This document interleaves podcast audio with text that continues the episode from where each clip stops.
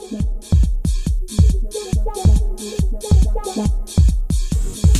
time to kick ass and chew bubble gum. Yes, we, we would like to um, to have a meet you with a towel.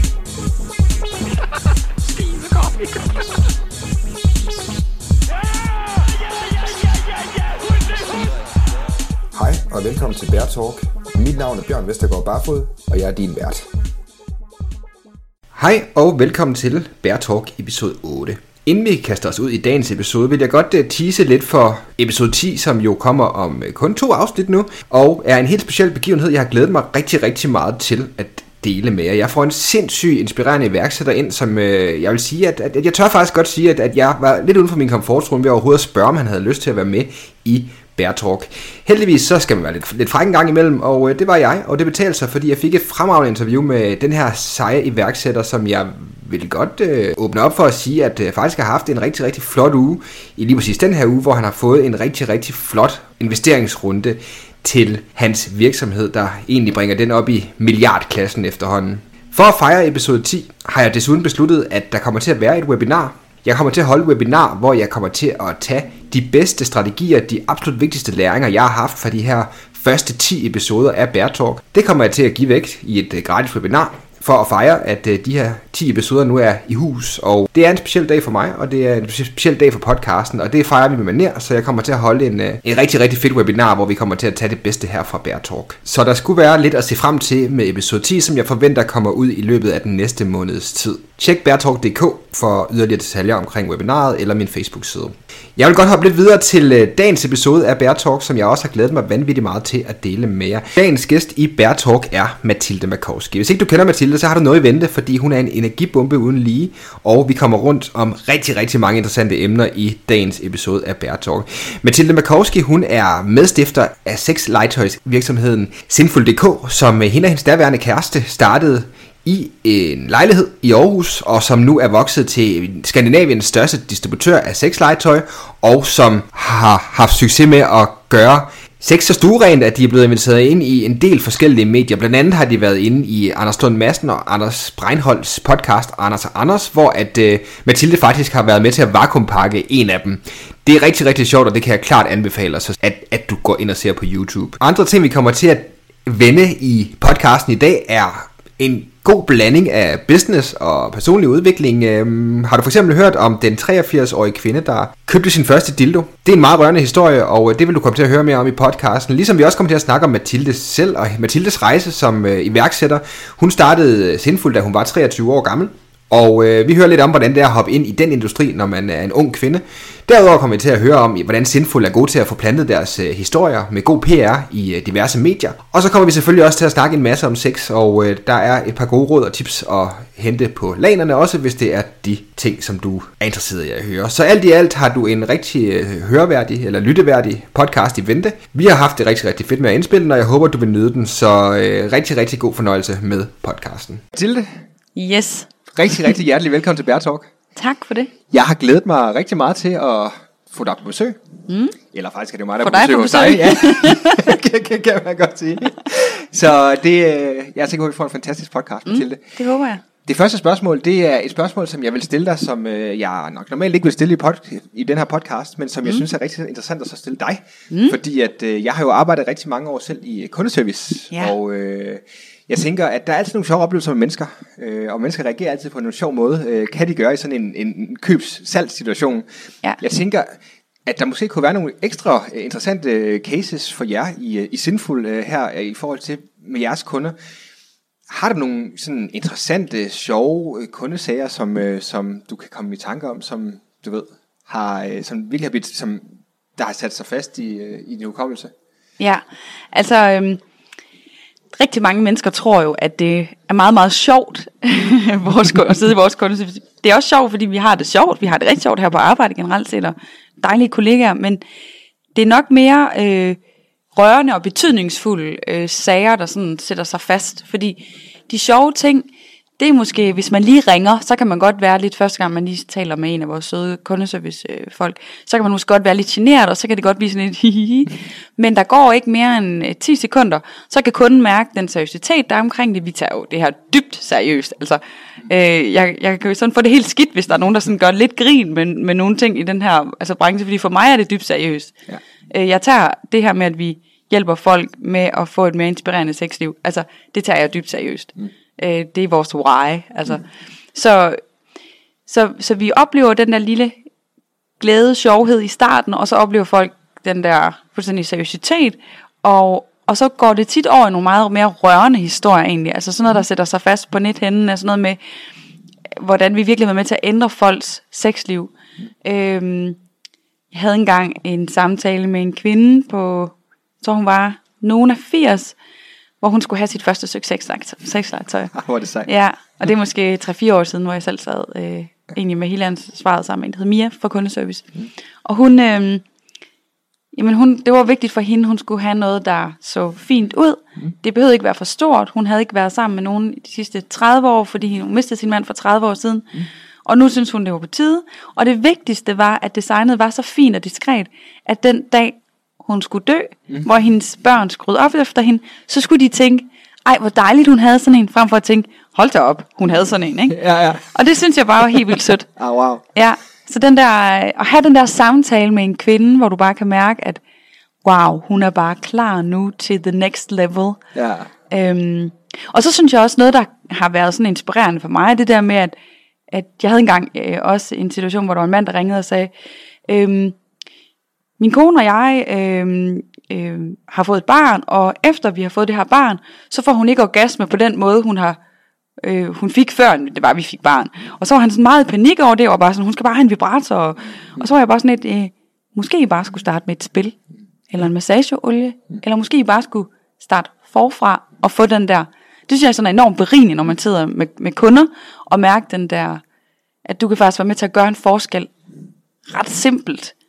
Øh, og jeg tænker, hvis jeg var hans kvinde, Øhm, og i hvert fald sådan som jeg kender de fleste kvinder, når man er i den situation, man lige har fået barn, og der sker nye ting, så er det faktisk rigtig rart, at man hiver det ned på sådan et helt stille og roligt niveau, hvor det bare handler om at komme sådan back to basic på en eller anden måde. Ikke? Ja. Ja. Det er...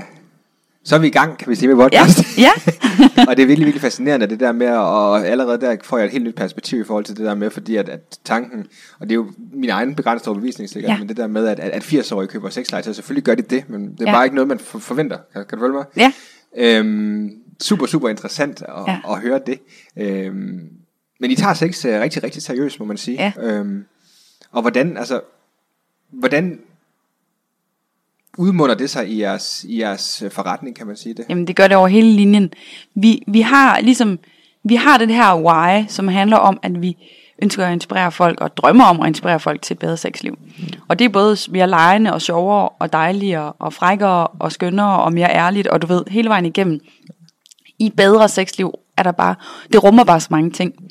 Øhm, så, så, øh, så på den måde, det er ligesom vores why, vi kører, vi kører efter, og for at man kan efterleve det, så er man også nødt til at tage alle grene i virksomheden seriøst. Og det gælder økonomiafdelingen og marketingafdelingen, indkøb. Det vil sige, når, vi, når sådan en sætning gennemsyrer hele din organisation, så sørger man jo også for ikke at købe øh, et produkt ind, som du er sådan overdrevet meget i tvivl om, om ville kunne give folk et bedre sexliv. Ja. Og vi sørger også for at købe de ting, hjem folk efterspørger, selvom vi ikke har det i shoppen, fordi vi ved, jamen der er nogen, der efterspørger det, så er vi også nødt til at have det, fordi de kan være med til at give dem et bedre sexliv. Ja. Så, så det er sådan hele vejen igennem, ikke? Øhm, og sådan er det bare i alle afdelinger. Og når man hele tiden har kunden for øje i sidste ende, altså hvad er der i det her for kunden, hvis jeg gør det her? Kan få, få kunden noget ud af, at vi gør den her, går i den her retning? Hvis man er lidt i tvivl, så skal man bare ikke gå i den retning. Så, ja. Rigtig, rigtig spændende. Mm. Øhm, og også det der med, at du åbner lidt op for det her med, at, at, at du siger, jamen, ligesom at, at vi snakker om den, om den 83-årige dame før, og, og, og man kan sige, i den rolle, I har øh, som sindfuld, kan man sige, i forhold til øh, at skulle rådgive kunderne om mm. jeres produkter videre, Ja. tænker jeg vel også, altså, I har vel en meget rådgivende rolle, meget mere end man ser mange, an, ja, mange andre handelssituationer, fordi det er vel et område, som, som der er mange, der måske ikke har haft den her berøring med før. Ja, altså der har vi helt klart, øh, men, men, men man kan sige, jeg tror også på, at hvis man nu solgte maling, så tror jeg faktisk også, at man vil få de her spørgsmål. Fordi jeg ved ikke ret meget om maling, men jeg ved rigtig meget om sexlegetøj. Ja. Så det vil sige, hvis jeg skulle ind og købe noget maling, så vil jeg jo også stille de der spørgsmål. Hvad skal jeg egentlig vælge? Det, hvis mit sommerhus skal males øh, sort, det har jeg overvejet. Jamen skal det så, hvilken skal den være mat eller glat, eller øh, hvilken tone, og hvordan? Altså der er mange ting, man skal spørge om, lige så snart det gælder nischer. Øh, hvor man kan sige, at Altså madvarer, det er jo ret simpelt. Det er jo bare, man kender som regel havregryn, og så kan man købe dem i grovvalset eller finvalset, ikke? Mm, ja. Øh, ja.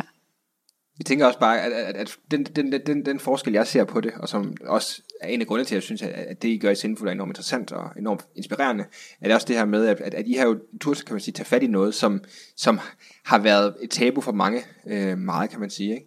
Og, og, og der kan man sige, som jeg ser det, der er, altså, oplever du, at der i øh, jeres arbejde med kunder osv. er en forskel i det her med, at, at der er nogen, som du selv siger, jamen folk kan godt måske være sådan lidt flove først, når de ringer ind og, og, og så videre. Og det tænker jeg, det er man måske ikke nødvendigvis på samme måde, når man sidder nede øh, ved flykker og øh, skal have en ny mailing. Kan du følge mig? Øhm, det kan jeg godt, men jeg tror bare, det går så kort tid, så har folk det godt med det. Altså, så har folk en ro omkring det. Ja. Øhm, men det er klart, der er der selvfølgelig noget i. Det er også klart, det er også blevet hverdag for mig, så nogle gange skal jeg også lige huske mig selv på, at der er nogle mennesker, som, som har det virkelig, virkelig ubehageligt, eller øh, er flove, eller føler noget skam omkring det her med at tage sit sexliv seriøst, desværre ikke. Altså det kommer jo helt fra, da vi var små, alt det her. Øhm, så øh, jeg tror måske også bare, at vi har valgt at gøre det i en branche, hvor man førhen ikke har taget sig af det. Så det vil sige, at for mig er det helt naturligt, at vi gør det, men for branchen har det ikke været naturligt i Skandinavien, at øh, i hvert fald ikke, hvis man kigger på det danske marked, hvor vi startede, der var det slet ikke noget, der blev sådan taget fat om på samme måde. Nej. Ikke inden for det sådan helt almindelige vaniljesexfeltet, som jo også er det, vi sådan er startet på, det felt, ikke? Vaniljesexfeltet, spændende, det har jeg ikke Ja. det er sådan lidt herrefru almindeligt sex, lidt ligesom sådan noget jeg er, sådan helt almindelig. Ikke øh, overdrevet kinky eller overdrevet det ene eller det andet, men bare sådan det, som de fleste øh, har. God den type. jordbær- jordbærvaniljesex. Ja, fuldstændig. det, det, øh, det, det er det, jeg skriver bag øret, Mathilde. Helt sikkert. Øhm, jeg prøver at gå et skridt tilbage. Ja. Øhm, fordi at, at, at, man kan sige, at, at som jeg har været lidt inde på det her med, at, og som jeg har kunne fornemme, når jeg har, har set lidt af sådan, både sindfulds historie og noget af det, jeg har hørt dig snakke om før, øhm, kan man sige, at, at, at, at, at, at sex har, som vi også har været lidt inde på, været lidt et tabu for mange, øh, mm. kan man sige, og, og, og det er noget, som altså for eksempel, oplever jeg ofte, at noget af det, når mine venner, sådan, når man snakker om, som for eksempel sådan, som forældre, der har sex, er det jo næsten en af de største tabuer, fordi det har man jo overhovedet ikke lyst til at tænke på. Øh, er der rigtig mange af mine venner, men der sjovt nok er man født af dem. Ja, ikke? Altså, det, det, er sådan, det der sjove, ja, det er det øh, virkelig underligt. der ligger i det. Ja. Altså, det er sådan lidt, ja. Øhm, hvad hedder det? Øhm, kan du fortælle mig om den gang, hvor at du øh, første gang øh, gik øh, hjem til din mor, da du havde besluttet dig for, at du ville starte Sindfuld sammen med Tony, din, øh, din partner. Ja. Øh, hvad sagde du, og hvad, hvordan reagerede hun? Jamen, øh, min mor, hun har øh, altid opdraget mig, i, i hvert fald når det har handlet om sådan øh, sex på en eller anden måde, så har det været sådan meget frit hjem. Altså for, ikke forstået på den måde, at øh, som i 70'erne, hvor man lå nøgne i alle kroge, men mere på den måde, at der har aldrig været skam omkring øh, sådan, altså blufærdigheden, det her med at gå nøgen og sådan noget, det har været helt okay. Klart, hvis man havde gæster eller et eller andet, så gjorde man det ikke, men det var ikke flovt, hvis man lige skulle gå fra badeværelset et eller andet sted. Det var bare sådan en naturlig ting at gøre. Ja. Øhm, det er sådan den, den der tis for åben dør kultur, som, som jeg lidt tror, vi har haft i vores familie. Øhm, og, øh, og så tror jeg bare på, sådan, hun har heller aldrig nogensinde, øh, sådan netop i forhold til det der med det seksuelle som barn, der har jeg bare været det væsen, jeg nu engang var. Altså, øh, rigtig mange børn giver udtryk for det meget, meget små, altså, altså helt, helt fra spæd, at de har et, altså et, et, der er et drive i os på en eller anden måde. Vi er jo alle sammen seksuelle væsener på en eller anden måde, og der er heldigvis forskellige grader af det. Mm. Men der har i hvert fald aldrig, når det gælder sex, været skam forbundet med det og mig, øh, i den måde, jeg er opdraget på. Og det har været enormt dejligt. Det var også altid min mor, øh, vi sad hos og snakkede om sådan, da det var, at vi ikke havde haft, haft sex endnu, men du ved, veninderne og sådan noget, så var det sådan der, vi snakkede om kærester, og, og, og det var ikke altid, hun ligesom kom med input eller noget, og det var egentlig heller ikke nødvendigvis det, hun skulle, men bare det, det var fedt at have den der base. Og det har jeg i hvert fald følt, at det har været med til at gøre, at, og så, så der var ikke noget i det for mig at skulle sige til min mor, at, at det synes jeg kunne være en god idé. Overhovedet ikke. det var, jeg tænkte ikke engang over, at det var noget, jeg burde være flov over, eller Nej. hvordan skal jeg nu sige det til hende? Det tænkte jeg ikke over. Nej. Jeg husker, jeg tænkte over, hvordan jeg skulle sige det til min morfar. Ja. Sådan lige der. Men, men, men øh, det var bare sådan, det var bare, Nå, men det er det, vi, Nå, okay. Altså, så var- der var ligesom ikke noget. Det er sjovt, ikke? Altså det der med, at, at man kan sige, det lyder også til, at du kommer fra et meget rummeligt hjem, hvor Ja. at, der, der er plads til den slags slags Ja. ting, ikke? Altså hvor at man kunne sagtens, hvor at, at, at det er meget sjovt, for jeg, jeg kunne forestille mig, hvis jeg skulle stå i en tilsvarende situation, så tror jeg egentlig, at så ville jeg no- nok egentlig få samme øh, svar, som du har fået, men at frygten for, hvilket svar man ville kunne få, øh, vil fylde rigtig meget, ikke? Men jeg tror også, hvis min mor, hun så havde været en, der havde sagt, det er dårligt, det, så ville jeg bare have sagt, øh, det skal der bare bevise for dig, at det ikke er. altså, så på den måde, så tror jeg måske også, det handler om den, der siger det. Ja, Ikke? Altså, jeg tror også, det er måske også noget, det vi har gjort meget sindfuldt, det der med, at man kan sige rigtig meget, hvis man siger det på den rigtige måde. Ja. Så du kan, du kan få talerum, og du kan få lov, og for eksempel nu sidder vi her, i en podcast, som handler om selvudvikling, iværksætteri, øh, en personlig forandring og sådan nogle forskellige ting. Og så taler vi om det her. Det ville man måske ikke have gjort for fem år siden, vel? Altså der havde det, sådan, der havde det været for farligt for dig, selvom alle i virkeligheden godt ville vide noget om det, men det havde været for farligt for dig og dit image. Men, men det er noget af det, som tiden har båret med sig nu her. Og, øh, og vi måske også har været en del af, at, at tiden har ændret sig. Ja. Øh, og fænomener som 50 Shades of Grey og Sex and the City-pigerne og alt det her har været med til at støtte op omkring, at vi er mere frigjorte. Og dybest set så er vi jo, så det er jo bare sådan en der cyklus, fordi vi var også ret frigjorte i 70'erne, ikke, hvis man kigger på det her 60'erne. Og Ja. sådan, så ja. det kan godt være, der er noget cyklisk i det. Ja, måske. Men til gengæld, så tror jeg næsten, jeg er faktisk bange for, at du har læst mine spørgsmål inden, Er det rigtigt? det er perfekt til overlæg til det næste spørgsmål. okay, jamen altså, det, det er sådan noget, der sker med mig. Det er dig mindtrick, ja, Mathilde, det er fuldstændig. Det er for vildt. Øhm, fordi det næste spørgsmål, jeg vil stille dig, øh, er egentlig meget her i, i forbindelse med det, fordi at, som du selv er lidt inde på, jamen der er måske sket nogle ændringer. Øhm, mm. Og man kan sige, nu har I jo været i, i Sinful, har, har I kørt i næsten 10 år efterhånden, ikke? Øhm, har du oplevet... Ni faktisk. 10 december, 9 år. Ni der er vi 9 år. det, Ja. det, Det er så godt. vildt. Det er vildt. Øh, ja, det må man sige. Men så du selv siger, der, der vel været nogle, har I oplevet nogle ændringer øh, i sexindustrien i den periode, og, og Ja. hvilke ændringer kan man sige?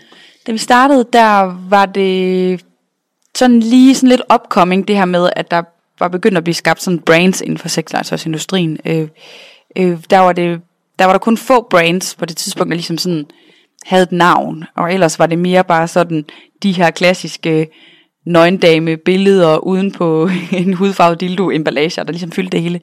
Og vi tog rigtig meget fokus på at fjerne alt, altså alt, der ligesom havde noget med hud at gøre. Vi havde ikke engang noget, der var hudfarvet i de første par år, fordi vi ville bare være så stueren, at det næsten var, altså det, det skulle være mere stuerent at besøge Sinful, end det skulle være at gå ned i sådan en øh, i mærkebutik eller sådan et eller andet inspiration, ikke? Øhm, og det synes jeg faktisk også, det var også det, vi gjorde, men vi oplevede også bare, at kunderne faktisk gerne vil have noget af det mere, mere traditionelle, og noget, der så lidt mere realistisk ud.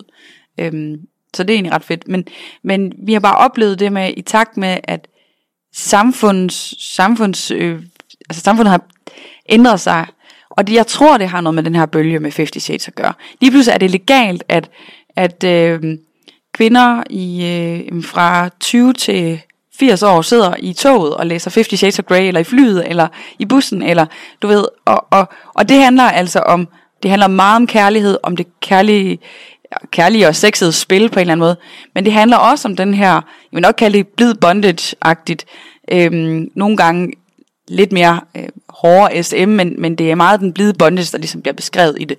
Og, og det er noget, som der før var en meget, meget sådan yderpol, hvor nu er det ligesom blevet trukket ind i det her lidt mere, altså herre fra Danmark sexlivet.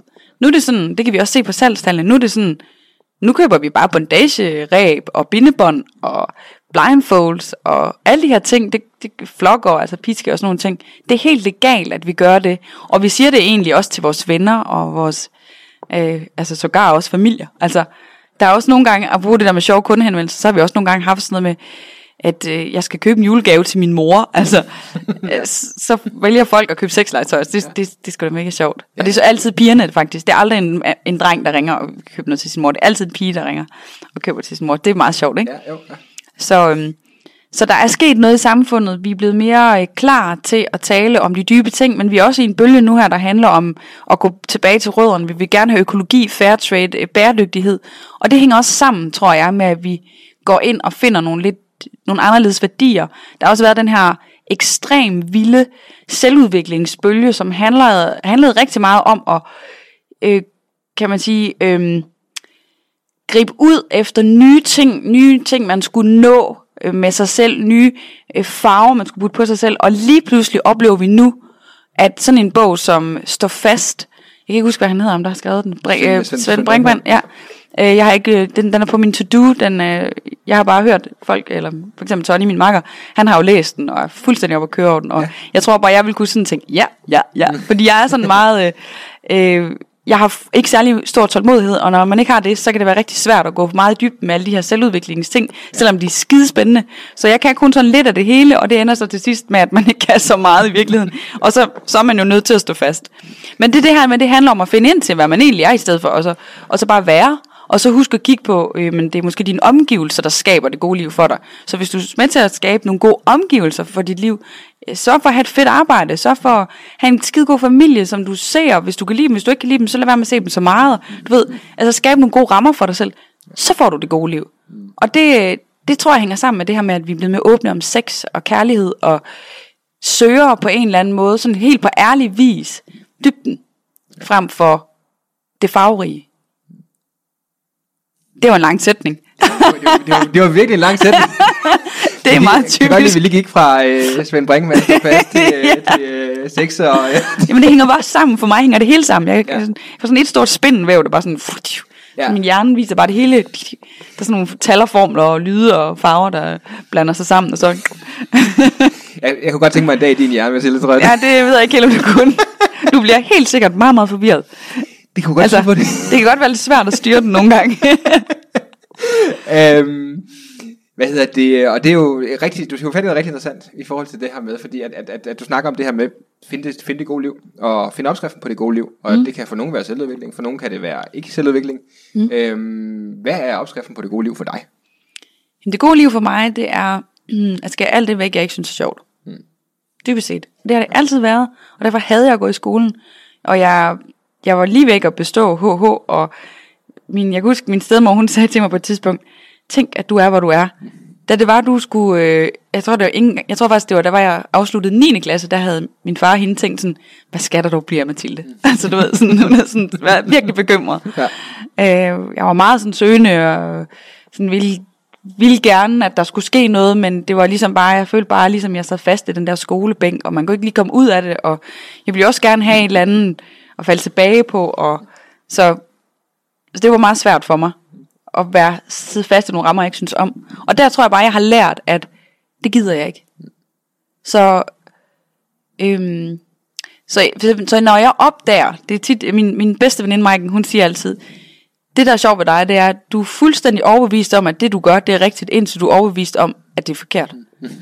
Og det, og det har hun ret i, fordi jeg kan være fuldstændig overbevist om, at jeg bare skal gå lige ud, fordi det føles skide sjovt. Men hvis jeg lige pludselig rammer muren og siger, at det skal da bare gå en anden vej, så er jeg fuldstændig overbevist om, at den vej, den er helt forkert. Så det er sådan meget sådan instant, det sker for mig. Ja. Øhm, så, så derfor er jeg god til at fjerne det, jeg ikke synes er sjovt.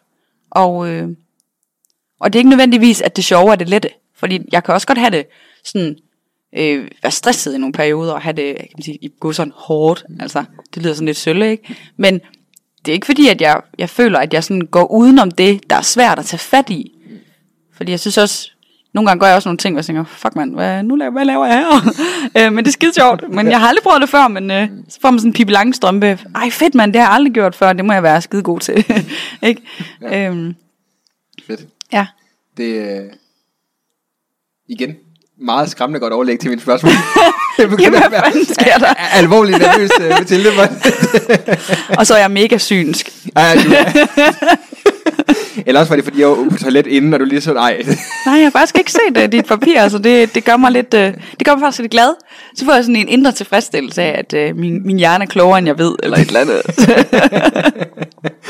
øhm, fordi det er, det er nemlig rigtig, rigtig godt overlæg til det næste spørgsmål, det her med, at, at, at jeg kan næsten fornemme også, at, at, at, at du i din rejse med Sinful, din rejse med dig selv, også er god til, som du selv er lidt inde på det her med, at, at springe nogle ting, hvor du måske overviser dig selv om, at det er den rigtige vej, men som nok også ligger et sted uden for din komfortzone, hvis man kan sige det. Er det, øh, er det sådan en rigtig forståelse? altså min comfort zone ligger i at være uden for min comfort zone. okay. Det er sådan, det er. Ja. Altså jeg har det bedst med at være på glat is en lille smule. Ja. Det er der, jeg mærker. Altså, altså det er som om, det, det kan jeg godt lide. Indtil jeg ikke kan lide det. Men du ved, øh, altså sådan at jeg skulle her for øh, noget tid siden, skulle jeg vakuumpakke øh, Anders Breinholt og Anders Lund Madsen i deres podcast, øh, i sådan en vakuumseng, og til jer, der ikke har set det, det er virkelig sjovt, se det, øh, eller hør det.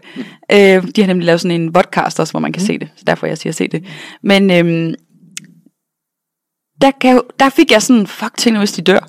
Altså fordi de skulle vakuumpakke, så kunne kun trække vejret ud gennem et lille rør. Jeg tænkte, sådan, altså, så der følte jeg virkelig, at jeg var uden for min comfort zone. Ja. Men lige så snart jeg var i det, så var det bare skide sjovt. Ja. Men jeg kunne godt mærke sådan en, shit mand, det kan jo bare gå galt det her. Du havde lige lyst, du havde alligevel ikke lyst til at være hende, der var kendt for at slå en Nej. øh, værdig hjælp på. Nej, vel? Og selvfølgelig kan det ikke gå så galt, fordi det er ret simpelt at komme ud af ind af. Men, men bare det der med, at der var en lille sandsynlighed for, at noget kunne gå galt. Det var ikke, det var ikke, øh, og så har man et kamera samtidig. Det gør Ja, man ja. Ikke. ja. men det var nemlig det, det var ikke sjovt, men det var det, der gjorde det sjovt. Ja. Ikke? Ja. ja, det kan jeg godt følge dig af. Ja. Øhm, og det med grunden til, at jeg kommer ind til det her med din comfort zone, øhm, er det her med, kan man sige, at, at min forståelse af det, er, at hvis man kigger sådan, og du har også været lidt ind på det selv, det her med sexbranchen generelt, øh, historisk set, hvor at det måske har haft lidt som et ry, som du ved, øh, lidt øh, halvlurvet i en kælder, og med nogle halvskumle mænd, kan man sige, hvor du kommer ind som en ung, attraktiv kvinde øh, i de bedste alder, og kommer ind i den her branche. Hvordan har det været? Jeg synes faktisk, at den bedste alder, det er jo nu. Men det vil jeg sikkert også sige om 10 år. Ja. Så, øh, så for, for 9 år siden, der hvor det var, vi startede, jamen det ved jeg ikke, der, øh, jeg har overhovedet ikke tænkt over, at det vil være... Øh, det er faktisk først, at der er en af mine han, gamle handelsskole øh, klassekammerater, der sådan sender mig en besked over Facebook og skriver, "Ma- Mathilde, hvad laver du? Du, er du er da sådan en pæn pige. Så går det op for mig sådan, gud, er der nogen, der ser sådan på det? Fordi for mig var det bare drøn naturligt.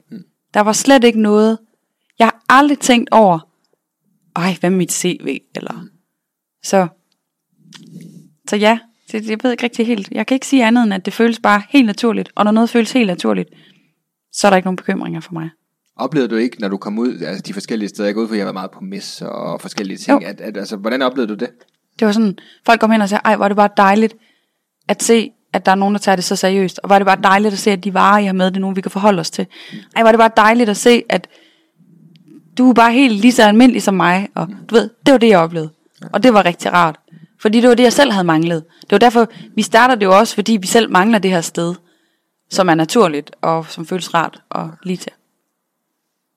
Det, øh, det kan man sige, og det er igen det her med, at, at, at, at den, den naturlighed, du snakker om her, øhm, handler, kan man sige også, som vi har været lidt inde på tidligere i podcasten, det her med, at, at, at der er sket noget de sidste 10 år, som har en ændring inden for, hvad kan man sige, folks vaner, og hvor meget man er villig til at, at åbne op for det, og hvor meget man, hvad der bliver betragtet som normalt, kan man sige. Altså, på en eller anden måde kan man vel godt sige, at, at, sex er blevet mere stuerent, og også nogle af de måske mere, det der før har været lidt mere hardcore sex, er blevet mere stuerent, kan man sige. Og der har I jo været med i den transformation, kan man sige. Hvad har I egentlig gjort, øh, når I har siddet sådan, sådan, så på sinful, for at være med på at skubbe, skubbe til på den her, altså jeg går ud fra, at det har været i jeres interesse.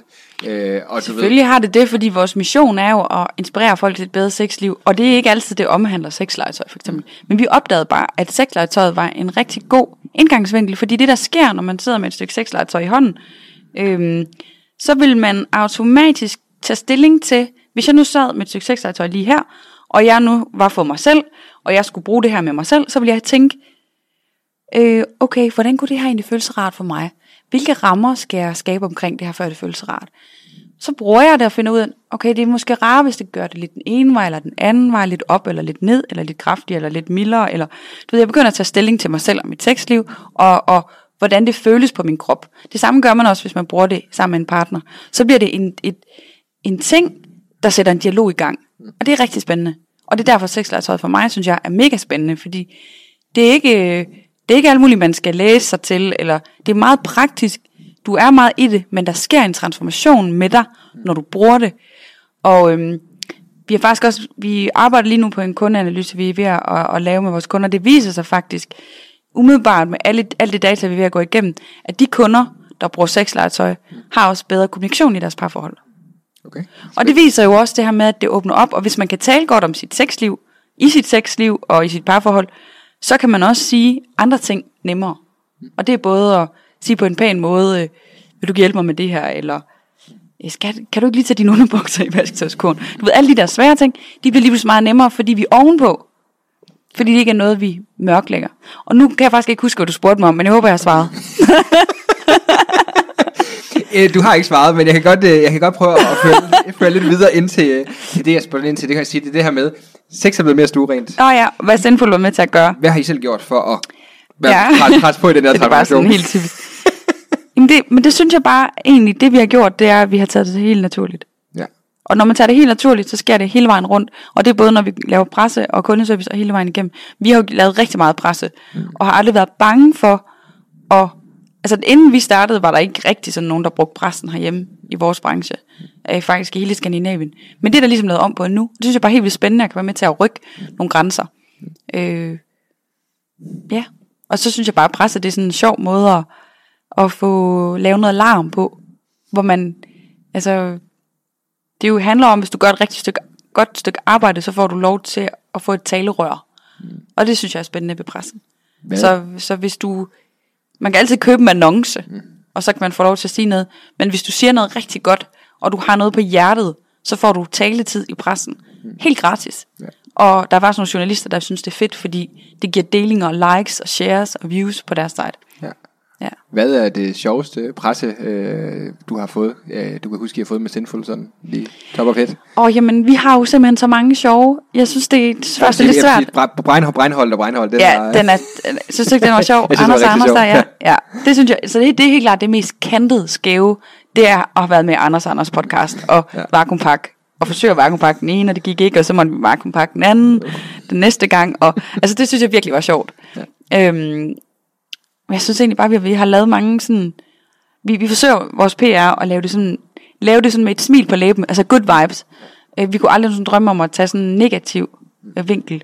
Jeg kan helt vildt godt lide den, øh, den historie, vi egentlig skabte omkring, vi lavede sådan en smerteforsøg, hvor vi tog øh, 40 kvindelige smertepatienter, der var sådan øh, kronisk smertepatienter, udstyret med en vibrator, og fandt ligesom ud af, øh, hvis det var, man brugte den her vibrator 3-4 gange om ugen, så var der mange af dem, der kunne smide deres ekstra panodilforbrug og sådan nogle ting. Ja. Det synes jeg er rigtig spændende, og det synes jeg, men det går også bare sådan, det går virkelig ned i vores why. Øh, og så bare generelt til det, men vi har sådan meget good vibes i forhold til, i, i januar lavede vi den her, vi har sådan en kalorieberegner, man kan indtaste, hvis jeg nu har sex i den her stilling, øh, hvor meget forbrænder jeg så, for eksempel. Det synes jeg også bare er meget sjovt, ikke? Og Danmarks frækkeste navn, og Danmarks frækkeste by, som vi også har, har lavet øh, i de sidste 3-4 år. Øhm, så det, øh, jeg synes, vi har nogle, nogle gode, sjove historier, men den der med Anders og Anders podcast, det er helt klart den miskantede. Absolut. Det er ikke hver dag, man får lov til at vakuumpakke en, øh, en øh, berømt dansk Nej, tv-vært. det, det er det ikke. Jeg har overvejet også, om jeg skulle lave sådan en ny podcast, der bare sådan sådan, altså, som jeg også sagde til dem, sådan en pendant til Chili Claus. Sådan bare med vakuumpak, øh, vakuum Mathilde eller sådan et eller andet. Ikke? Altså, det kunne være lidt sjovt. Du har i hvert fald den første seer eller lytter her. Det, Ja, sådan. Eller den første, der måske skal vakuumpakkes, eller det må vi lige snakke om. jeg så Anders Breinhold, han så ikke, øh, han så ikke glad ud ved det. Han var presset. Det er helt sikkert. Det var han virkelig. Det er det der med at komme, øh, det er det der med at komme ud, Ja. er ud for komfortzonen, kan man sige. Absolut. Øhm, Mathilde, man kan sige, at, at, at da I startede Sinful, dig og din makker Tony var jo kærester på, på det tidspunkt, og, øh, og der brugte jo meget jer selv, så vidt jeg kan forstå, mm. i, øh, Ja. i den historie, I gik ud og fortalte til folk og så videre. Ja. Hvordan, øh, og igen, måske har du svaret lidt på det, men alligevel sådan vil jeg prøve at spørge dig alligevel lidt ind til det her med, hvordan, fordi for mange er det jo meget grænseoverskridende, det her med sexlivet. Hvordan Ja. Reagerede folk, og hvordan fandt de egentlig sådan mod til det? Nu kan jeg sige, nu har du selv været lidt inde på, at du er sådan, du har et meget afklaret forhold til det. Ja. Hvad med Tony? Var det, var det det samme, der gjorde Fuldstændig. Ja. ja, fuldstændig. Det var en fuldstændig. Det var ikke noget med, at det her var noget, jeg ville mere end ham, eller sådan noget. Det var fuldstændig noget, vi ville sammen. Mm. Altså sådan en helt fælles beslutning. Øh, men det var sjovt, fordi det var egentlig, vi så det slet ikke som noget, at vi var en historie. Altså, så, så vi opdagede bare, at pressen synes vi var sjove, og vi var den sjove historie. Og så var vi sådan et, jamen, fred være med det, hvis de gerne vil følge os. Ekstrabladet vil godt følge os på et tidspunkt. Øh, rabatten ville spurgte, om vi ikke skulle, og vi ikke ville teste nogle kondomer til en, en kondomtest på, ja, på det er ikke. Og øhm, mange lokale aviser begyndte at følge os, og spurgte, om vi ville være blogger, og så, så det, vi kørte egentlig bare med, altså, det er egentlig meget sigende for os, at det ligesom er tit det, ting er bare flasket sig omkring os på en eller anden måde. God timing. Øh, det der med, når man har det gode navn. Altså, det var heller ikke mig, der kontaktede Anders og Anders podcast. Det var heller ikke, det var heller ikke mig, der ringede til dig. Det var dig, der ringer til mig. Og det er det, der er spændende, når folk kontakter en. Så er det jo fordi, man har gjort et eller andet. Man har gjort sig fortjent i karma-hjulet til det på en eller anden måde. Ikke? Ja. Øhm, og det skete sådan helt, faktisk meget af sig selv, at øh, ting skete bare omkring os. Folk synes vi var spændende. Øh, så det var overhovedet ikke grænseoverskridende. Det var helt naturligt for os. Ellers havde vi aldrig startet det. Nej. Det var en... Jeg hørte, hørte også, at, at I faktisk til at starte med egentlig havde, øh, havde overvejet lidt, om det skulle have været en, om det skulle være en fysisk butik. Hvordan var det med Ja. det? Jamen det var egentlig mere sådan, øh, vi vidste ikke, vi, vi ledte egentlig selv efter enten en butik online eller en fysisk butik, som vi synes kunne være fed at handle i. På det tidspunkt var online egentlig ikke sådan helt store. Øh, og vi havde sådan søgt lokaler rundt omkring, men der var bare ikke nogen, der ville øh, lægge øh, navn til, at vi måtte være der. Altså der var ikke nogen udlejer, der var interesseret i det. Vi ville helt gerne have været i Bruns Galeri her i Aarhus, men øh, det synes de bestemt ikke.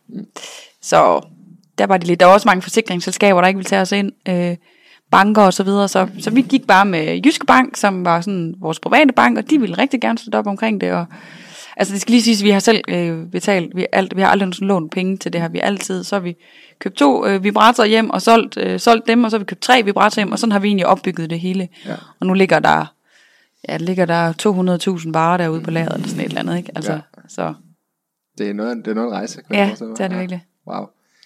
Det tror jeg, det, det, det må Jyske Bank trods alt være glad for, at det, er den, øh, de valgte Ja. at, at støtte op om jer Det den dag i dag. Ja, helt sikkert.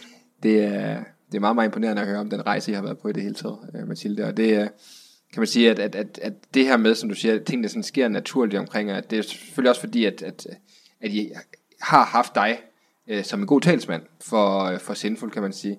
Øhm, det jeg får lyst til at spørge dig om, det er, har, er der, har der nogensinde været nogle sådan negative konsekvenser af det her med, at du har været øh, derude øh, i det her space, hvad kan man sige, hvor at, at du har været, du har, du ved, du har, du har brugt meget din personlige øh, Ja. personlighed, kan man sige, til at fortælle historien. Ja. Øhm, har du oplevet nogle negative effekter af det? Jeg har kun haft, øh, jeg tror jeg kun, jeg har haft en gang, hvor der sådan på en uges tid, var ligesom bare, hvor min telefon blev ringet op tre gange eller sådan noget, uden der ligesom var nogen, der sagde noget. Mm. Jeg, men jeg kan næsten ikke engang mig selv til at kalde det en stalker, fordi så, så ville man nok opleve lidt mere, ikke? Ja, ja. Jeg vil bare sige, da der var jeg jo elev hos en ejendomsmaler, der, var, der oplevede jeg faktisk meget mere grænseoverskridende ting med kunder, Nå. øh, end jeg har gjort ved at være her. Og jeg ved ikke, om det er fordi, at det, det altid har været en meget ærlig og sober sti, vi har gået nedad.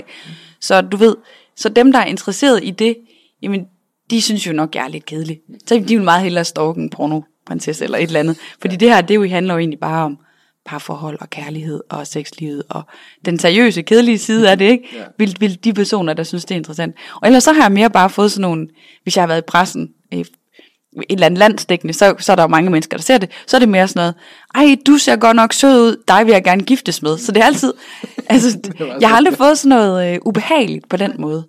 Og det er mere sådan noget øh, dejligt smil der, eller sådan noget hyggeligt noget, ikke? Hvor, så jeg har aldrig blevet sådan, jeg har aldrig, det har aldrig gået over mine grænser, heldigvis. Det er jeg virkelig er rigtig glad for. Jeg er virkelig taknemmelig for det. Det er Øhm, fantastisk. Ja, det er virkelig dejligt. Ja, det må man sige. Ja. Det er, og det er også altså, hvad hedder det, øhm, det er også rart, at det er det der på, ikke? Altså, som du siger, at, at, at det har været på sådan en, en lødig måde, har højst sandsynligt jo selvfølgelig også været med til at, at, at hjælpe på det, kan man sige. Ja, jeg er ikke så mystisk. Altså, mm. jeg tror mere, hvis man er mystisk, så er det mere spændende, du ved, sådan, ja. altså, de der, altså, det er sådan noget, det er noget, som jeg også nogle gange, ej, nogle gange gad man godt være de der lidt mere mystiske, sexede kvinder, du ved, sådan, ej, prøv at tænke på, hvor spændende ens mand ville synes, man var. Og, men på den anden side, så slipper man for alle de der, alle de der stalker-typer der. Så det er sgu egentlig meget godt. Det, det er meget godt at være sådan en vanilje. Ja, bare sådan en helt almindelig kedelig naboens datter, ikke? ja. Øhm, jeg har så til gengæld hørt dig måske sige, at, at, at, du, at, at det, at du har arbejdet øh, i den branche, som du nu gør med, med Sinful og så videre, øh, måske nærmest har haft en lidt en omvendt effekt på nogle mænd, altså simpelthen, at, at nu er du gift og så videre, men, men førhen, hvor du, øh, hvor du ikke var, at, at nogen nærmest blev sådan, at nogle af dem, du datede eller så videre, de blev måske lidt intimideret nærmest. Ja, Er- er det, det har jeg faktisk prøvet, ja. Hvordan, hvordan, hvordan det? Altså nu har jeg jo ikke super mange eksempler, fordi jeg er sådan en kærestetypen. Mm. Altså det er sådan, jeg var jo simpelthen så heldig, at øh, jeg mødte min mand øh, tre måneder efter, at mig og Tony ikke var kærester længere, og det var bare, vi skulle bare slet ikke være kærester noget, men så blev jeg bare død forelsket i ham. Så det var jo dejligt. Øhm, så jeg, det var ikke så lang tid, jeg kunne nå at date nogen. men, men jeg oplevede helt klart øh, i den korte periode der, at, øh, at, øh, at det ikke virkede positivt på den måde. Altså også det der med at være forretningskvinde og... Øh, det ved jeg ikke.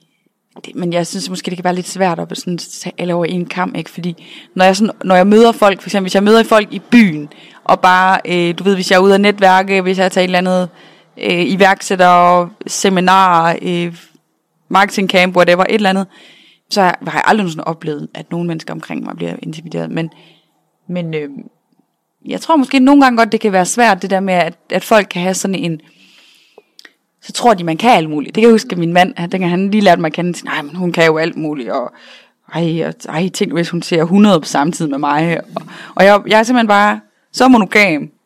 Også, altså, jeg, er virkelig kedelig, det kan du godt høre. Altså, jeg er så monogam, som noget kan være virkelig. Så, så for mig var det bare sådan, nej, jeg er her. Mm. Altså, vi er sammen. Ja. Det er det, jeg godt kan lide. Jeg kan godt lide fokus. Jeg kan godt lide at være i det. Jeg kan godt lide at gå i dybden med det. Men bare det, vi har. Det synes jeg er dejligt. Det er der, for mig de store oplevelser kommer. Mm. Det er ved, at man går i dybden med hinanden. Ja. Og oplever, altså oplever, hvor meget man kan sammen, jo mere man kender hinanden. Det synes jeg er ret spændende. Det, det kan jeg godt følge dig i. Mm. Men det kræver, at man, tager, at man udfordrer øh, status quo, fordi det skal der. Ellers så kan det også godt gå hen og, og blive. Det er jo det, men det er også fordi måske folk glemmer, at der er så meget potentiale i det, vi er i. Altså det der med græsset er grønnere, og ej, det er også spændende, og ellers så ville det jo ikke være utroskab, vel? Hvis det var, at vi var dygtige til at, for det første, og at vi er sammen med den partner, vi virkelig er glade for, og ikke bare vælger en eller anden praktisk løsning, eller et eller andet, hvor man kommer til at dumme sig, eller har svært ved at komme ud af noget, eller, og man så vælger at gå i dybden med hinanden, så kunne man virkelig komme langt. Jeg tror ikke, der vil være så meget kriser. Jeg tror, der er mindre utroskaber. ja. ja. ja. Ja. det vil virkelig være godt. Det, det, det, det, det vil jeg være så bold at give dig ret, give, være enig med dig i, vil jeg sige. øhm, med min begrænsede erfaring. også selvfølgelig. Men du har, jo, du har jo også kærlighedsliv. Du har jo lige så meget erfaring. Ja, det er rigtigt. Altså, er rigtigt. vi har jo alle sammen erfaring med sex og kærlighed. Det er jo ikke, fordi man har, har en, en webshop, hvor man sælger sexlegetøj i Skandinavien, så er det jo ikke nødvendigvis, fordi man er en eller anden guru eller noget, vel? Så. Og, øh, og man kan sige, Mathilde, at, at, at du har jo tidligere været inde på, at I har jo en, en meget klar mission øh, mm. i Sinful, hvad I gerne vil, og I vil gerne gøre menneskers liv bedre. Mm. Øh, og der kan man sige, der bliver så, sex legetøj, der bliver jeres øh, redskab til det, ja. kan man sige. Ja. Hvis nu der sidder nogle af lytterne, der, øh, der gerne vil i gang med at få et bedre sexliv, mm. øh, jeg kan sige, at hvis de er single, så kan det være, at de skal finde sig en kæreste. Det kan være første step for, for dem, men hvis der sidder nogle øh, af vores lyttere i et parforhold, og gerne vil ud og have et bedre sexliv, hvordan vil du så anbefale dem at gå i gang? Jeg synes både, hvis man er alene eller som par, så handler det om at finde ud af mere om sig selv, og en, altså en dialog, enten om det med sig selv eller sin partner. Og så det er det der med at finde ud af, hvad synes jeg om, hvad synes jeg er spændende, hvad synes jeg er dejligt, hvad savner jeg? Øhm, hvad kunne jeg, altså det der med, i stedet for os som par, øh, det er jo det gode også ved mig, det her med, eller ved mig, det er gode ved mig, det er jo ikke det, jeg mener, men det jeg mener, det er det, det kan jeg være glad for ved det, jeg laver, det er, at jeg har et sindssygt godt forhold til rigtig mange af de her virkelig dygtige seksologer. Og de har lært mig mange ting. Og for eksempel øh, Katrine Berling, som er en af de rigtig dygtige seksologer også, hun har virkelig også altid lært mig det der med, at øh, jeg har i hvert fald hørt hende tale meget om det her med, hvis du har en kritik på din partner, så hold den lige på din egen banehalvdel. Så i stedet for at lave en anden liste om, øh, det synes jeg, det savner jeg, det savner jeg, det savner jeg, så kunne man måske sige, lave en liste, der hedder, det tror jeg, min, min partner savner, og det kunne jeg godt bruge lidt mere af. Mm. Altså, hvad tror jeg, min partner godt kunne bruge lidt mere af? Hvad synes jeg, hvad tror jeg godt, jeg godt kunne bruge lidt mere af? Sådan så man, man tager det lidt mere i baby steps, fordi det kan godt blive meget voldsomt ellers. Ja. Så det handler egentlig dybest set om kommunikation. Kommunikation med sig selv, kommunikation med sin partner. Finde ud af, hvad, hvad, hvad kan vi gøre anderledes? Hvad er vi nysgerrige på? Og er det okay i vores parforhold at være nysgerrig? Og hvordan, hvis man er nysgerrig på noget, øhm, så synes jeg også, det er rart for mig at vide, hvordan min mand godt vil have at vide, at jeg er nysgerrig på noget. Så det vil sige, øh, hvis jeg nu var nysgerrig på at bruge en eller anden vibrator, eller et bindebånd, eller et eller andet, så skal jeg også kunne føle mig tryg i at kunne sige min nysgerrighed til ham, uden at han dømmer mig, eller øh, altså putter mig i en eller anden gruppe, hvor jeg bliver flov, eller skammer mig, eller du ved, sådan et eller andet. Ikke? Så det, det tror jeg er rigtig vigtigt. Og så også med en selv, ikke? det der med, at man kan altså godt have en god dialog med sig selv, hvad er det egentlig, jeg godt kunne tænke mig.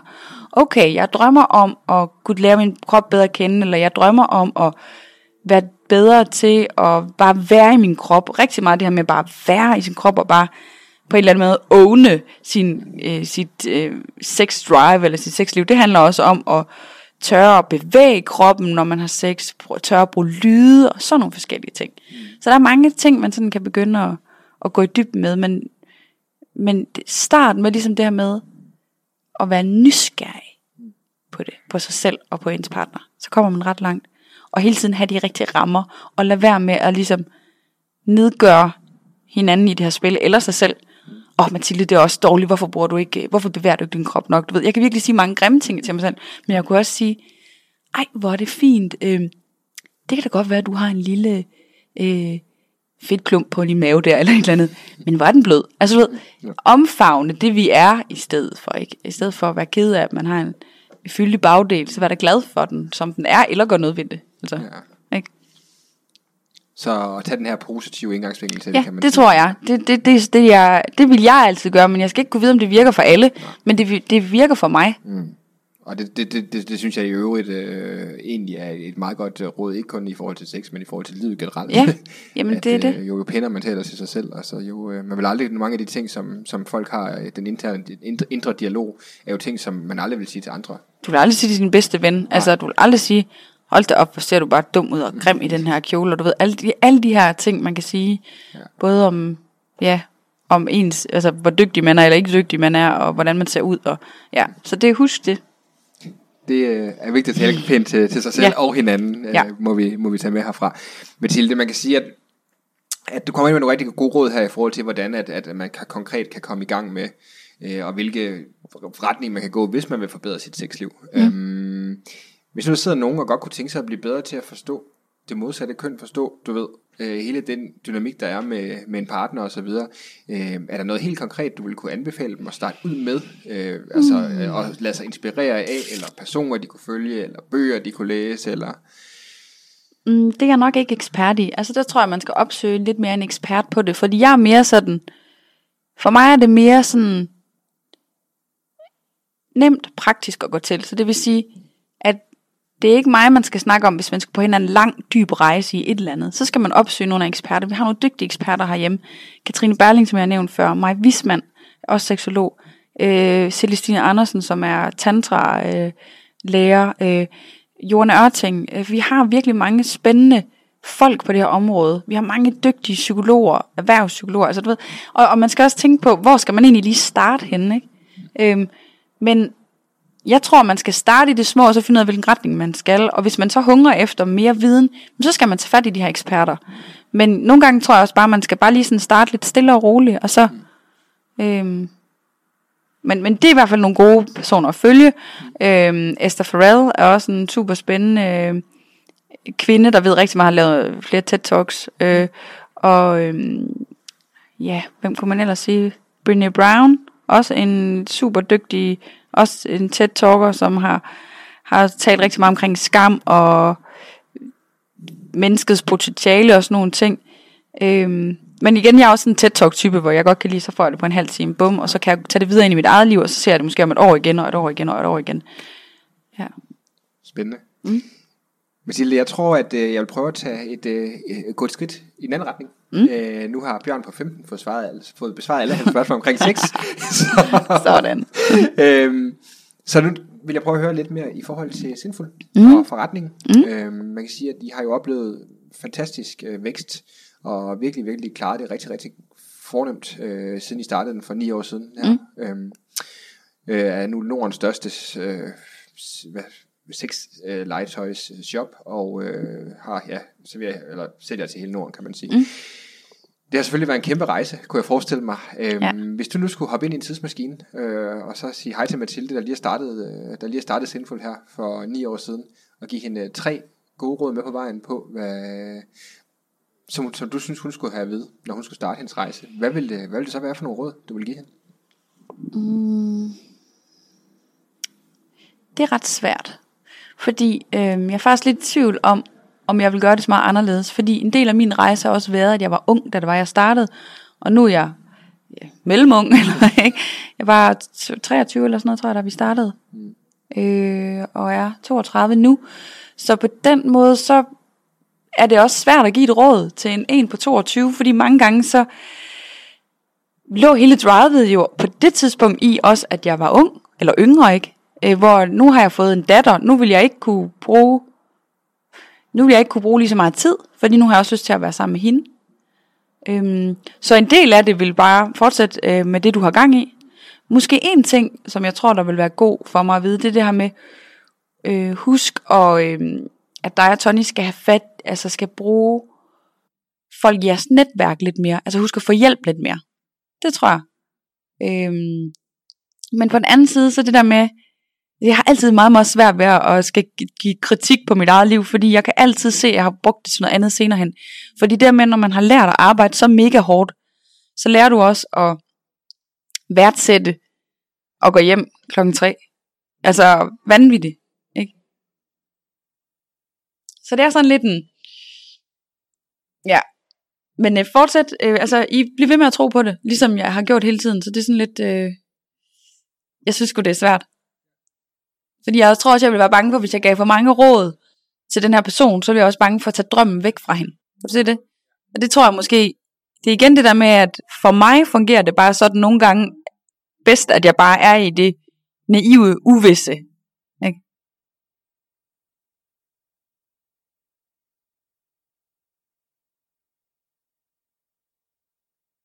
Altså vi har troet på det. Hele tiden. Gør det stadigvæk. Altså så, så det med at have en drøm og tro på den. Og bare arbejde for den hver eneste dag. Så har vi... Øhm, så har vi virkelig, virkelig, virkelig tænkt meget på vores kunder. Hele tiden. Altså virkelig været, og det kan, altså, jeg ved ikke om det i virkeligheden også skal sættes sammen med den første, men øh, vi har gjort det for kunderne hele vejen igennem. Fordi vi har selv prøvet at være kunder, hvor det har været en rigtig dårlig oplevelse. Og det, det, det kan vi bare ikke med. Det duer bare ikke. Og så øh, har det været godt for os, at vi selv har, øh, altså vi har aldrig lånt penge til noget. Det tror jeg har været en god ting for os. Det har i hvert fald betydet noget for mig, og det har det der med, at du, what comes easy, goes easy. Altså, det tror jeg bare, det der med, at vi hele tiden har haft en følelse af, øh, hvilken retning vi skulle, og hele tiden øh, betalt hver en krone selv, og sådan noget, det giver bare sådan en fundamental øh, tilfredsstillelse på en eller anden måde. Og ro vel også, Og ro, ja, Ja. helt sikkert. Det er nogle, øh, det er nogle rigtig, rigtig gode pointer, som mm. jeg er sikker på, at der er mange af vores lyttere, der sidder med deres egen virksomhed, der også kan, kan tage med at bruge, øh, Mathilde. Du siger det her med øh, at spørge efter hjælp i dit netværk. Mm. Jeg ved jo, I har et advisory board. Ja. Øhm, hvordan bruger I det, og hvad, hvad har det givet jer? Øh, vi har advisory board møder hver tredje måned, mm. cirka. Sådan tre til fire gange om året har vi møder. Øh, vi har førhen, inden vi fik den størrelse, vi har nu, der har vi brugt dem til vores afdeling ser sådan og sådan her ud. Vi kan mærke, at vi mangler lidt hjælp til IT-afdelingen. Hvordan tænker I, hvilken ny medarbejder skal vi få ind, og hvordan tænker I, vedkommende skal ligge øh, i organisationsdiagrammet, og sådan nogle ting. Og hjælp til styringsredskaber af, hvordan man styrer, når man lige bliver flere medarbejdere. Hjælp til, hvilken retning. Bør vi køre radiokampagner, gør vi ikke, og du ved. Ja. Men nu har vi så selv øh, fået, at vi har fået et ledelseslag ind, og vi har en operationschef, en IT-chef, en marketingchef, og så Tony, som er CEO, og egentlig øverste chef for alle, også mig, dybest set, fordi jeg er sådan en, der skal styres lidt. og jeg, jeg, jeg er ikke en, en, egentlig en chef for mig, jeg er sådan mere den visionære person i virksomheden, som går sådan og drysser lidt tryllestøv ud over det hele. Ja. Øhm, men fordi vi mødes hver eneste uge og har en halv til en hel times møde, så de der praktiske ting, dem har vi ikke med på advisory board længere. Nu er det mere sådan noget med, at vi har et, øh, lad os sige, vi har et fokus, der hedder, vi skal blive bedre til customer retention, og gøre kunderne, give kunderne en bedre oplevelse, så vi ikke bare sender nyhedsbrev ud, som kunderne øh, egentlig ikke er interesseret i, for eksempel. Sådan noget. Øh, det vil vi tage med på vores, øh, hvad hedder det, øh, vores advisory board, og, øh, og ligesom høre deres input om, og måske invitere nogle eksperter og sådan noget ting. Så det er det, vi bruger det til i dag. Men førhen har vi brugt det meget til det her med at få input til, hvilken retning, hvor bør vi satse, og hvor, hvor bør vi bruge vores tid hen. Og det er en fantastisk rejse, og, eller fantastisk at have sådan noget med på sin rejse, fordi de kan virkelig komme med nogle gode input. Øhm, og øh, ja, så det vil jeg anbefale folk. At finde nogen, der er klogere end en selv på nogle punkter. Og det er vel altid et godt råd, øh, Ja, de fleste det er det virkelig. der Det er det lige- Har I virkelig. skiftet ud i jeres advisory board Ja. på den rejse? Ja. Det har vi. Vi har vi startede med der var to andre inden end der er nu. Øhm, en økonomimand og en ligesom mere online øh, mand, og så havde vi så Thomas, som stadigvæk sidder i vores advisory board.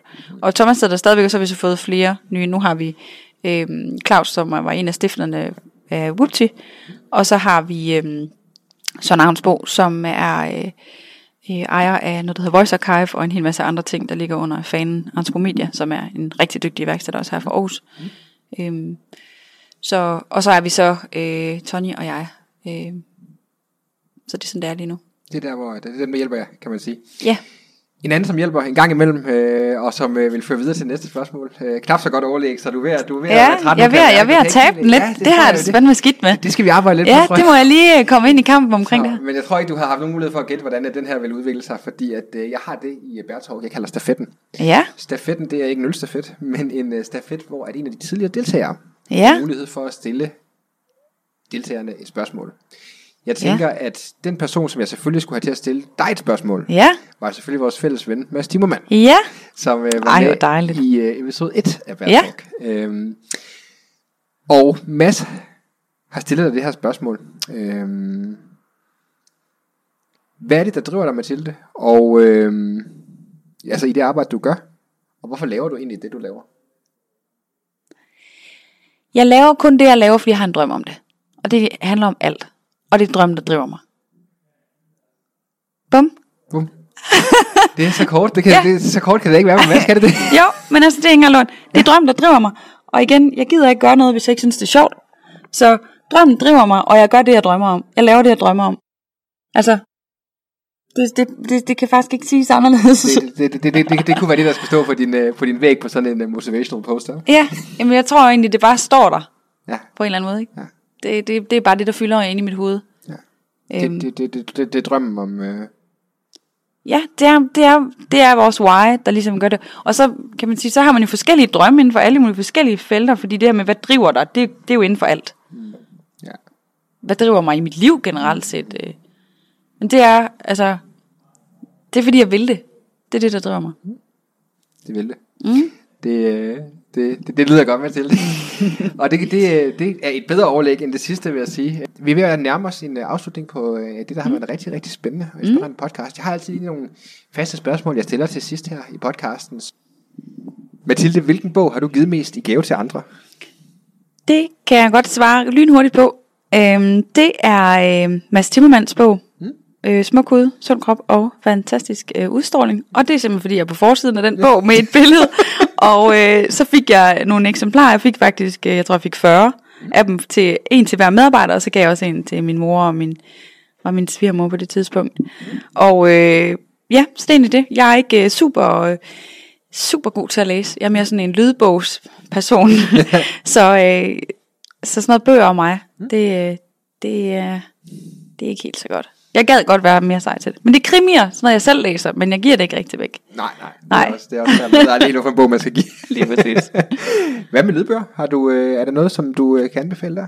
mm, jamen, der er det mere, jeg, jeg er mere sådan en podcast-type. Ja. Så det er jo bare sådan, Bear Talk, tænker du? ja, for eksempel. det, og, altså, og så er jeg også bare sådan, øh, du ved, så Anders og Anders podcasten, øh, podcasten, det er jo sjovt, ikke? Det lyder jo som en, der sidder og ryger pot. Ja, Øh, det har vi grinet meget. Ja, det har vi grinet meget af. Podcasten. Ja. så Øh. Den måtte du komme med. ja, det måtte den. Men du ved, så er det sådan meget sådan øh, iværksætter øh, podcast, jeg har hørt, og TED Talks, og det er sådan noget, jeg godt kan lide. Ja. Jeg kan godt lide at, og for eksempel TED Talk, det kan jeg virkelig godt lide det der med. En halv time, hvor du bare får sindssygt meget fed viden, og det er det. Ja. Og så kan du arbejde videre. Fordi jeg er egentlig også, øh, det er også det, altså også igen det der med at sige, hvad jeg læser. Altså jeg læser oftest krimier, fordi det er der, min hjerne slapper fuldstændig af. Øhm, jeg elsker Jussi Adler Olsen, altså som om, altså jeg er sådan en typisk 40-årig kvinde inde i mig også, eller en 50-årig kvinde, fordi jeg elsker de der Jussis bøger. Ikke? Jeg tror ikke, ikke, ikke, der er super mange, der er 32 dem, der læser hans bøger, men jeg elsker hans bøger, fordi øh, det er lidt ligesom at se broen, øh, ja hvor det er, ikke? Jeg elsker de der, hvor man bare, også hvor hjernen den kører, Det kan jeg godt lide. Det der med, at du skal regne noget ud, sådan logik i det. Det kan jeg godt lide. Frem for at blive bombarderet med helt vildt meget, man skal udvikle sig til et eller andet. Jeg må have en eller anden brist med, at jeg, at jeg er bange for at nå mit, et højere potentiale, eller et eller andet. Det kan godt være, jeg har det i forhold til, at, at jeg er bange for, eller at jeg ikke udvikler, eller læser lige udvikle ting. Men jeg, men jeg tror bare, jeg har sådan en grounding ting, der gør det. Det er simpelthen, det. Nu, nu er jeg her, og det har jeg det vildt godt med. Det, øh, Ja. Og, og, og store puslespil, det øh, lyder jo også i forhold til at være iværksætter generelt, og prøve at regne det ud det næste skridt hele vejen, ikke? Det, Jo, så, så det, det, der er nok at se til. Der er nok at se det, Ja. det må man sige. Mathilde, øhm, to spørgsmål har jeg tilbage. Mm. Af det, der har været en fantastisk podcast. Mm, Øhm, øh, lige måde. Tak. Hvad hedder det? Øhm, det første spørgsmål er det her med, hvis øh, du måtte sende en sms-besked til øh, alle mennesker i hele verden, hvad skulle der så stå i den sms-besked? Elsk mere. Elsk mere. Ja. Helt sikkert. Hvorfor? Jeg synes, vi elsker for lidt. Altså, det er både elsker og elsker. Altså, hvis vi elskede mere, så, så ville vi også... Øh, det handler også om sig selv, ikke? Elsk mere. Hvis du elsker dig mere, så vil man tale pænere til andre. Vi taler oftest kun grimt til, os, til andre, når der vi egentlig har lidt selvhad, ikke? Mm, ja. Øhm, og hvis, øh, hvis, hvis folk bare elskede hinanden og elskede sig selv, gav mere kærlighed videre, så tror jeg ikke, vi havde nogen problemer. Så ville vi kun have problemer, sådan nogle i-problemer med, og selvfølgelig vil der stadigvæk være, være lande, hvor man har problemer med at få mad nok og sådan nogle ting. Men igen, hvis vi alle sammen elskede, så ville vi jo i stedet for at købe iPhones og iPad og så videre, så ville vi jo sende penge ned, så de ville kunne få bedre vilkår, eller vi ville hjælpe hinanden mere i små samfund og så videre. Så jeg tror, hvis vi elskede mere, så ville det blive en bedre verden. Det tror jeg, du har fuldstændig ret i. Det håber jeg, at, øh, at vi vil kunne. Jamen, det, og jeg har jo den her naive drøm om, at det vi gør, det hjælper en lille smule derhen af. Det vælger jeg at tro på. Det er det, der driver mig. Det er også et rigtig, rigtig stærkt vej at have. Mm. Og det, øh, det er sjovt. Der kommer en helt random anekdote, der lige kommer ind fra højre, øh, når du nævner det. Jeg havde mm. en, en, en god ven, og vi arbejdede samme sted, og der var, vi havde en kvindelig kollega.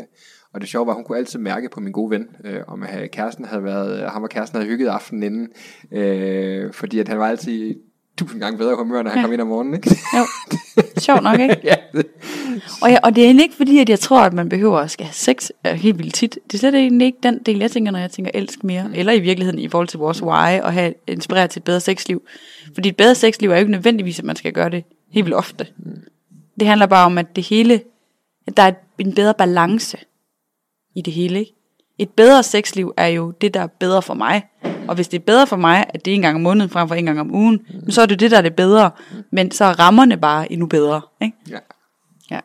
Ja, det, er en, det er en, en vigtig pointe mm. øh, at tage med, synes jeg. Det, er- Fordi vi er også lidt i sådan et præstationssamfund, hvor det hele skal, uha, det skal handle meget om, at vi skal bare have, ej, og hvis man ikke, ikke har sex øh, hver anden dag, så har man ikke godt parforhold og sådan noget. Altså, ja. Slap af, vi er voksne mennesker tit, når vi har været parforhold i længere tid, der kommer børn og sådan nogle ting. Mm. Der er der bare perioder, hvor, man ikke, øh, hvor det ikke er det, der er vigtigt. Mm. Altså, der handler det om nogle andre ting. Mm. Og, så, og så er det bare helt vildt dejligt, når man så endelig lige har tiden og overskud til det, og gå i dybden med det her sex- og kærlighedslivet på den måde. Ja. Men øhm, Og det er jeg ret sikker på, at vores lytter, de kan godt høre, at der sidder to her, der er blevet forældre for relativt, øh, relativt øh, kort tid siden. Jo, men jeg vil egentlig også sige, sådan havde det faktisk også, inden jeg fik børn. Det havde faktisk det samme. Den der med, at det handler om at... Jeg tror måske, jeg havde lidt mere den der med, at det handler da bare om at prioritere. Den tror jeg måske, jeg havde lidt mere, inden jeg selv fik børn. Fordi nogle gange, altså, når du får et lille barn, så har, så har, altså, hvorfor skulle du prioritere anderledes? Det er jo det, det handler om, når du får det lille barn, ikke? Ja. Men det er klart, når de bliver lidt ældre, ligesom vi har jo begge to sådan godt plus et års alderen, ikke? Ja. Så, så begynder der at blive mere tid til, at man kan begynde at arbejde lidt mere det her med at prioritere. Mm. Men inden da, synes jeg også bare, man skal også bare øh, sådan slappe lidt af og bare være i det og nyde og sige, hey, I har altså fået et barn. Mm. Det er jo ikke en eller anden, en, en ny hund eller en eller anden, nogen kan gå en tur med. Det er, det er jeres barn. I har valgt at få det. Det er okay, at alting ikke lige er wham bam slang. Du ved, altså, Ja. Og at øh, det er en tid, man aldrig får igen. det er det. Og så kan det godt være, at der er nogle andre ting, der kommer, kommer i baggrunden. Ja. Det, og det, det Fred være med det. Ikke? fred være med det, helt Ja. klart. Og, øh, og som du selv siger, præstationssamfundet øh, generelt set øh, fordrer jo, at ret mange øh, går hen og bliver stresset, fordi at Ja. de vil have det hele. Ikke? Og det kan man ikke. Det kan man ikke. Nej. Det ved vi. Mm. Det man kan have, det er en fantastisk podcast. Ja. Mathilde, sidste spørgsmål Ja. for i dag. Ja. Øhm, Hvad er det bedste råd, du nogensinde har fået?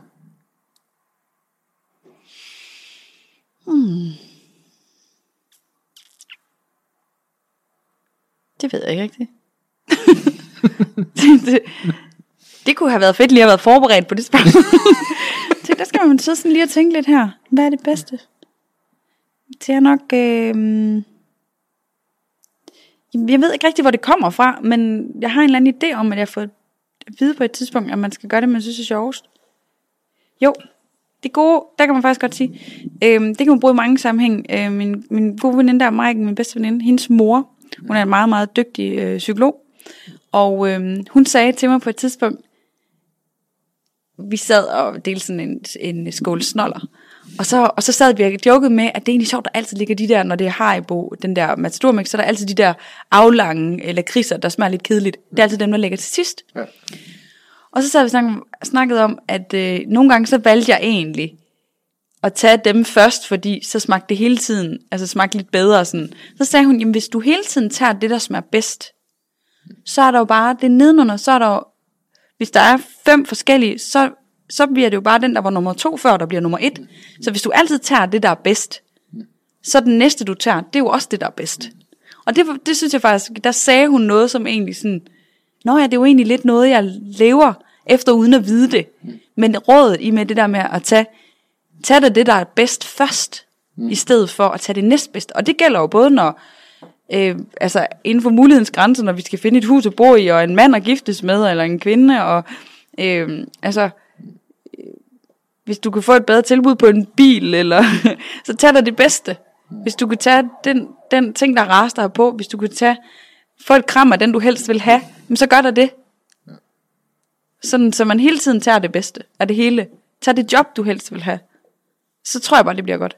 Så ja, det vil jeg nok sige, det er Barbara Palmer, der er kommet med det rigtig gode råd til mig. takker Barbara for et Ja. rigtig godt råd, og, Ja, tak. og, og takker Mathilde for en rigtig god podcast, Mathilde. Det har været fantastisk, og vi er kommet rigtig langt rundt. Øh, både på sex, men selvfølgelig også på din kommer virksomhed. rigtig godt langt rundt på. Hele Alligevel. sexområdet har vi dækket i vores øh, time lange podcast. Ej, vi har slet ikke. Vi har målet meget, meget lidt af det. Det tager vi en anden gang. Det, det, det bliver næste gang. Eventuelt, mens jeg er, mens jeg er, hvad hedder det, øh, pakket ind i, øh, I latex, så tager vi den. Det er klart. Vi vakuumpakker der. vi vakuumpakker, og der I kommer selvfølgelig bedre. Mathilde, øhm, hvis, vi- lige ting, hvis vores øh, gæst, og vores lyttere, Ja. øh, hvis de øh, vil reach ud til dig på den ene eller den anden måde, øh, hvordan skal de så gøre det?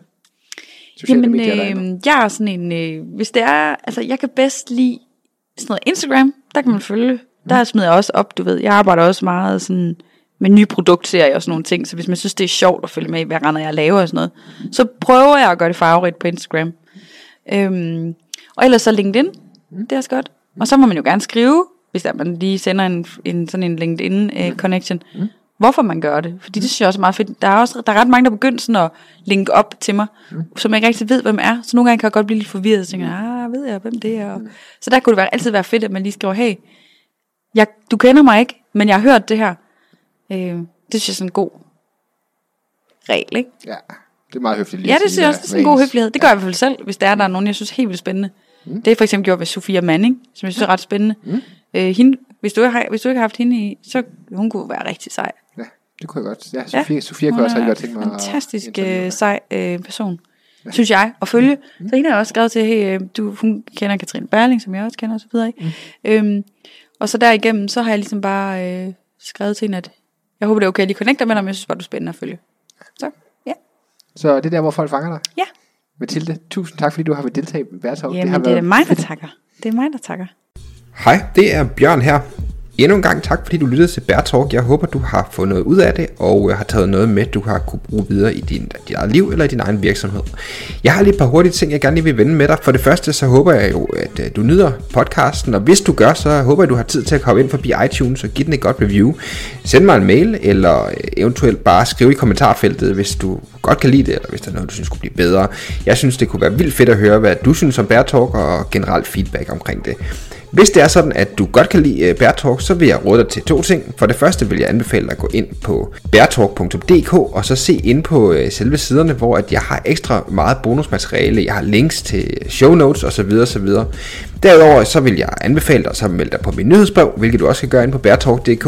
Hvis du melder dig på mit nyhedsbrev, så får du besked om, når der kommer nye episoder, ligesom jeg også deler en masse forskellige ekstra bonusmateriale kun med mine øh, nyhedsbrevslæsere. Sidst men ikke mindst, så øh, som en lille ekstra bonus ting, så vil jeg anbefale dig så at gå ind på min øh, Facebook-side, der hedder facebook.com forward slash B-J-O-E-R-N-V-B, hvor at du vil øh, få ekstra bonusmateriale, hvor jeg generelt opdaterer og sender fede øh, quotes og sender links fra de forskellige episoder. Så hvis det er noget, du kan lide, øh, Bærtalk generelt, så synes jeg, at øh, du skal gå ind på de her forskellige ting, og så håber jeg selvfølgelig også bare, at du vil øh, dele det med en ven, der måske kunne have glæde af at lytte til en af mine podcasts. podcast. Så endnu en gang tak, fordi du lytter med, og øh, vi lyttes ved næste gang.